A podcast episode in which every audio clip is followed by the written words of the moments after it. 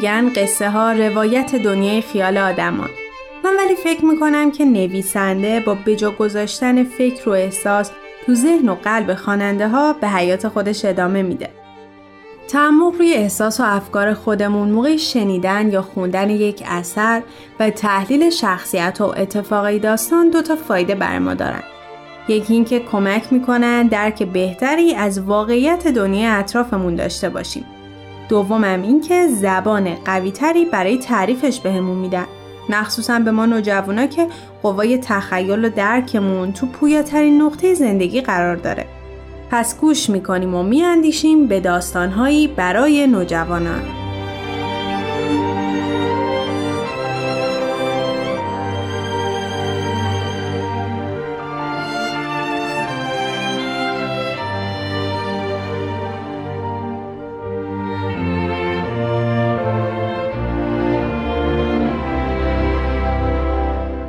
برداشتی آزاد از کتاب عقل و احساس اثری از جین آستن. قسمت پنجم. روز بعد پیش از آن که خدمتکار داخل اتاقشان آتش روشن کند پیش از آن که خورشید بر صبحی غمانگیز در ژانویه چیره شود ماریان از اندک نوری که از پنجره وارد می‌شد برای نوشتن استفاده کرد. النور با صدای حق حق او بیدار شد و با ملایمت گفت ماریان می‌تونم بپرسم؟ نه النور هیچی نپرس همه چی خیلی زود می‌فهمی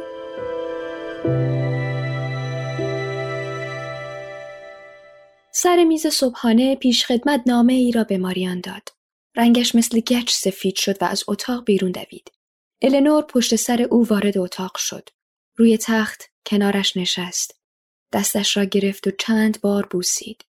پس از گریه به ظاهر پایان ناپذیر دو خواهر ماریان چند نامه را در دست النور گذاشت.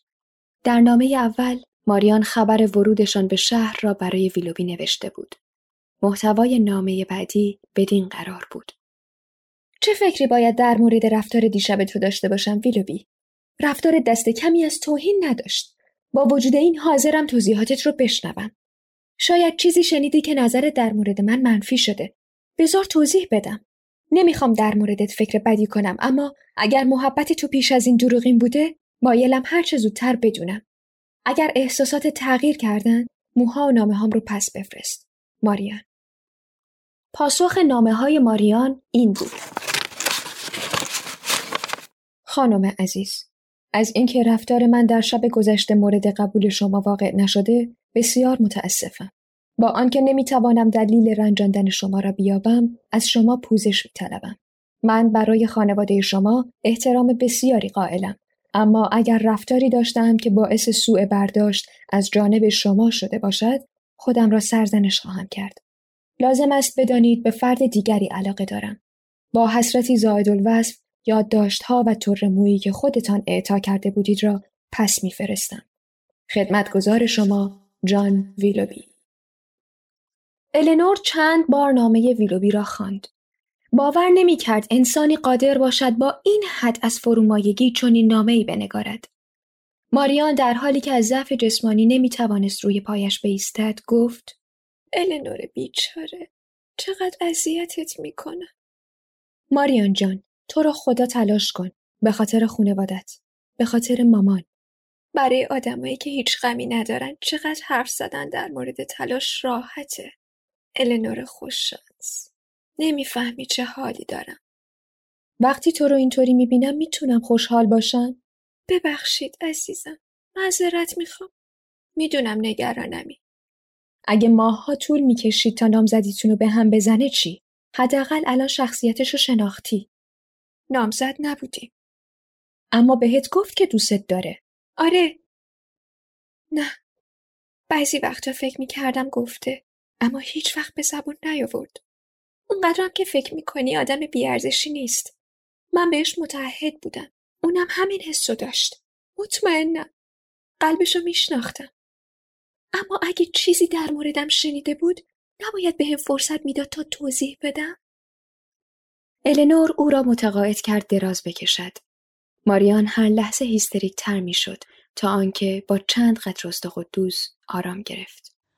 Come, all you fair and tender girls that flourish in your prime. Beware, beware, keep your garden fair. Let no man steal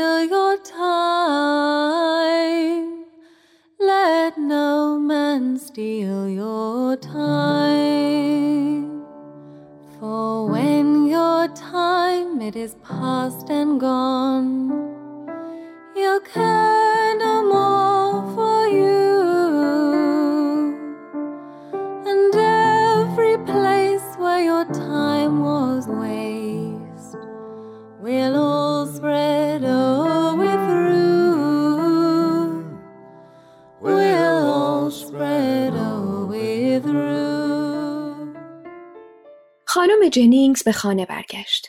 خبر نامزدی مردک به درد نخور با سوفیا گری صاحب پنجاه هزار پوند همان روز صبح در کل لندن پخش شده بود. خانم جنینگز به الینور قول داد اگر ویلوبی را جایی ببیند چنان کلفت و زمختی بارش کند که در زندگیش نشنیده باشد و از ته دل امیدوار بود در زندگی مشترکشان سوفیا پوست ویلوبی را قلفتی بکند. خانم جنینگز مانند والدی که فرزند مورد علاقش را بابت پایان تعطیلات دلداری می‌دهد سندرسون ها را دعوت کرد تا ماریان را سرگرم کند و سعی داشت با زیتون و شیرینی قلب زخم خورده او را مرهم نهد. تا جایی که صبر ماریان تمام شد و از اتاق بیرون رفت. آن شب النور از محبتهای خالصانه اما نابالغانه خانم جنینگز تشکر کرد. با جدیت از او خواست به خاطر منفعت ماریان و ویلوبی هم که شده در مورد رابطهشان کمتر صحبت کند و این موضوع را نیز مطرح کرد که ویلوبی به ماریان قول ازدواج نداده بوده است. صبح روز بعد النور ماریان را تشویق کرد تا در مورد احساساتش حرف بزند. گاهی ماریان فکر می کرد ویلوبی مانند خودش بیگناه است و لحظه ای بعد مطمئن بود هیچ توجیهی برای رفتارش وجود ندارد. آنی تصمیم می گرفت از جامعه کناره بگیرد اما ثانیه بعد مطمئن بود برایش مهم نیست عالم و آدم در مورد بدبختیش چه فکری کنند. اما در یک مورد نظرش ثابت ماند. یقین داشت خانم جنینگز فقط شایع پراکنی را دوست دارد. برای همین مصمم بود به هر قیمتی از او اجتناب کند. پس از آنکه خانم جنینگز از خانه بیرون رفت تا دخترها و دامادهایش را در غم ماریان دشوود شریک کند صدای در خبر از ورود مهمان داد. کلونل برندنه. هیچ وقت از دستش راحت نیستیم. وجدان آدم بیکار بهش نمیگه مزاحم دیگران نشه. تا نیومده من میرم تو اتاقم. کلونل وارد شد. حال ماریان را پرسید و ادامه داد. میزدش بود. می‌خواستم تنها باهاتون صحبت کنم. هدفم فکر می‌کنم یعنی امیدوارم این باشه که کمکی بکنم. اصلا نمی‌دونم کارم درسته یا نه. می‌خواید یه چیزی در مورد ویلوبی بگید. دارید به ماریان کمک می‌کنید. لطفا بگید. یه بار توی بارتن بهتون گفتم که خواهرتون منو یاد کسی میندازه. همون هیجان. همون روحیه.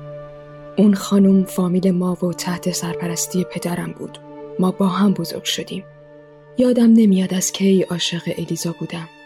علاقه الیزا به من کمتر از علاقه خواهرتون به ویلوبی نبود. پدرم می‌خواست ثروت الیزا به دارایی خونوادگی ما اضافه بشه و برای ازدواج الیزای 17 ساله با برادر بزرگترم برنامه ریخت. چند ساعت مونده بود که با هم به اسکاتلند فرار کنیم اما خدمتکار الیزا ما رو فروخت. پدرم مرا فرستاد ارتش و الیزا به زور با برادرم ازدواج کرد. برادرم دوستش نداشت. لیاقتش هم نداشت. الیزا تقریبا زندانی بود. عادات و تفریحات برادرم قابل توصیف نیستن. فکر می‌کنید همچین ازدواجی دووم میاره؟ عذابی که از ازدواج الیزا کشیدم در مقایسه با خبر طلاقش هیچی نبود. سه سال بعد برگشتم انگلستان. هرچی گشتم ردی ازش پیدا نکردم. پدرم توی این فاصله مرد.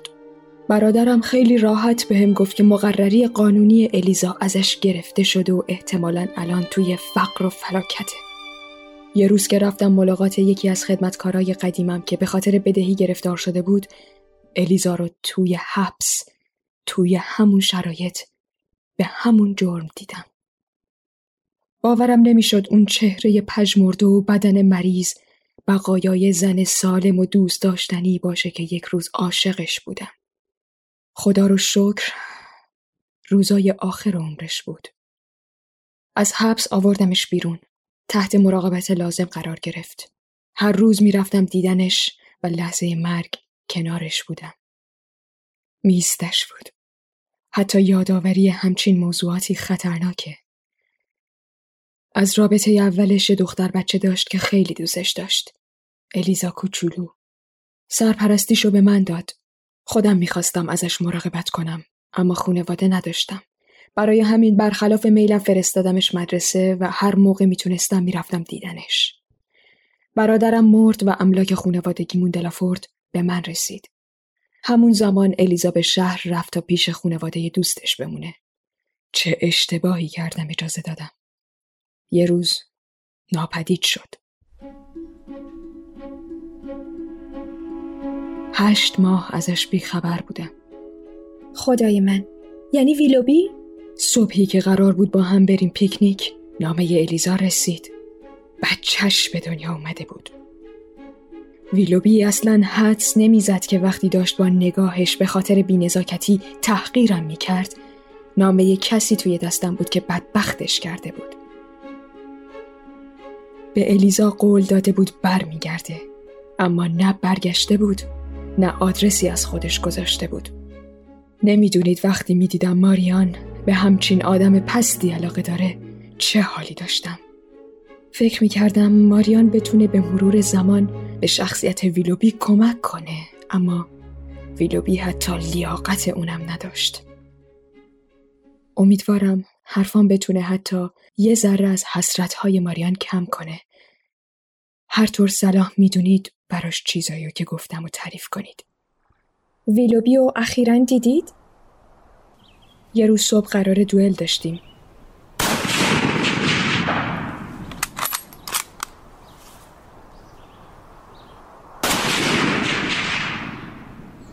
هیچ کدوممون آسیب ندیدیم. خبرشم پخش نشد. النور از محبت او تشکر کرد. کلونل النور را تنها گذاشت تا آخرین ذرات شیرین شخصیت ویلوبی را از ذهن ماریان و مادرشان پاک کند.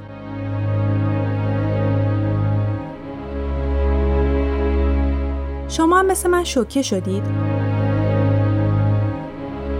برای این قسمت سوالی ندارم غیر از تحلیلتون از اتفاقی که برای کلونل افتاده.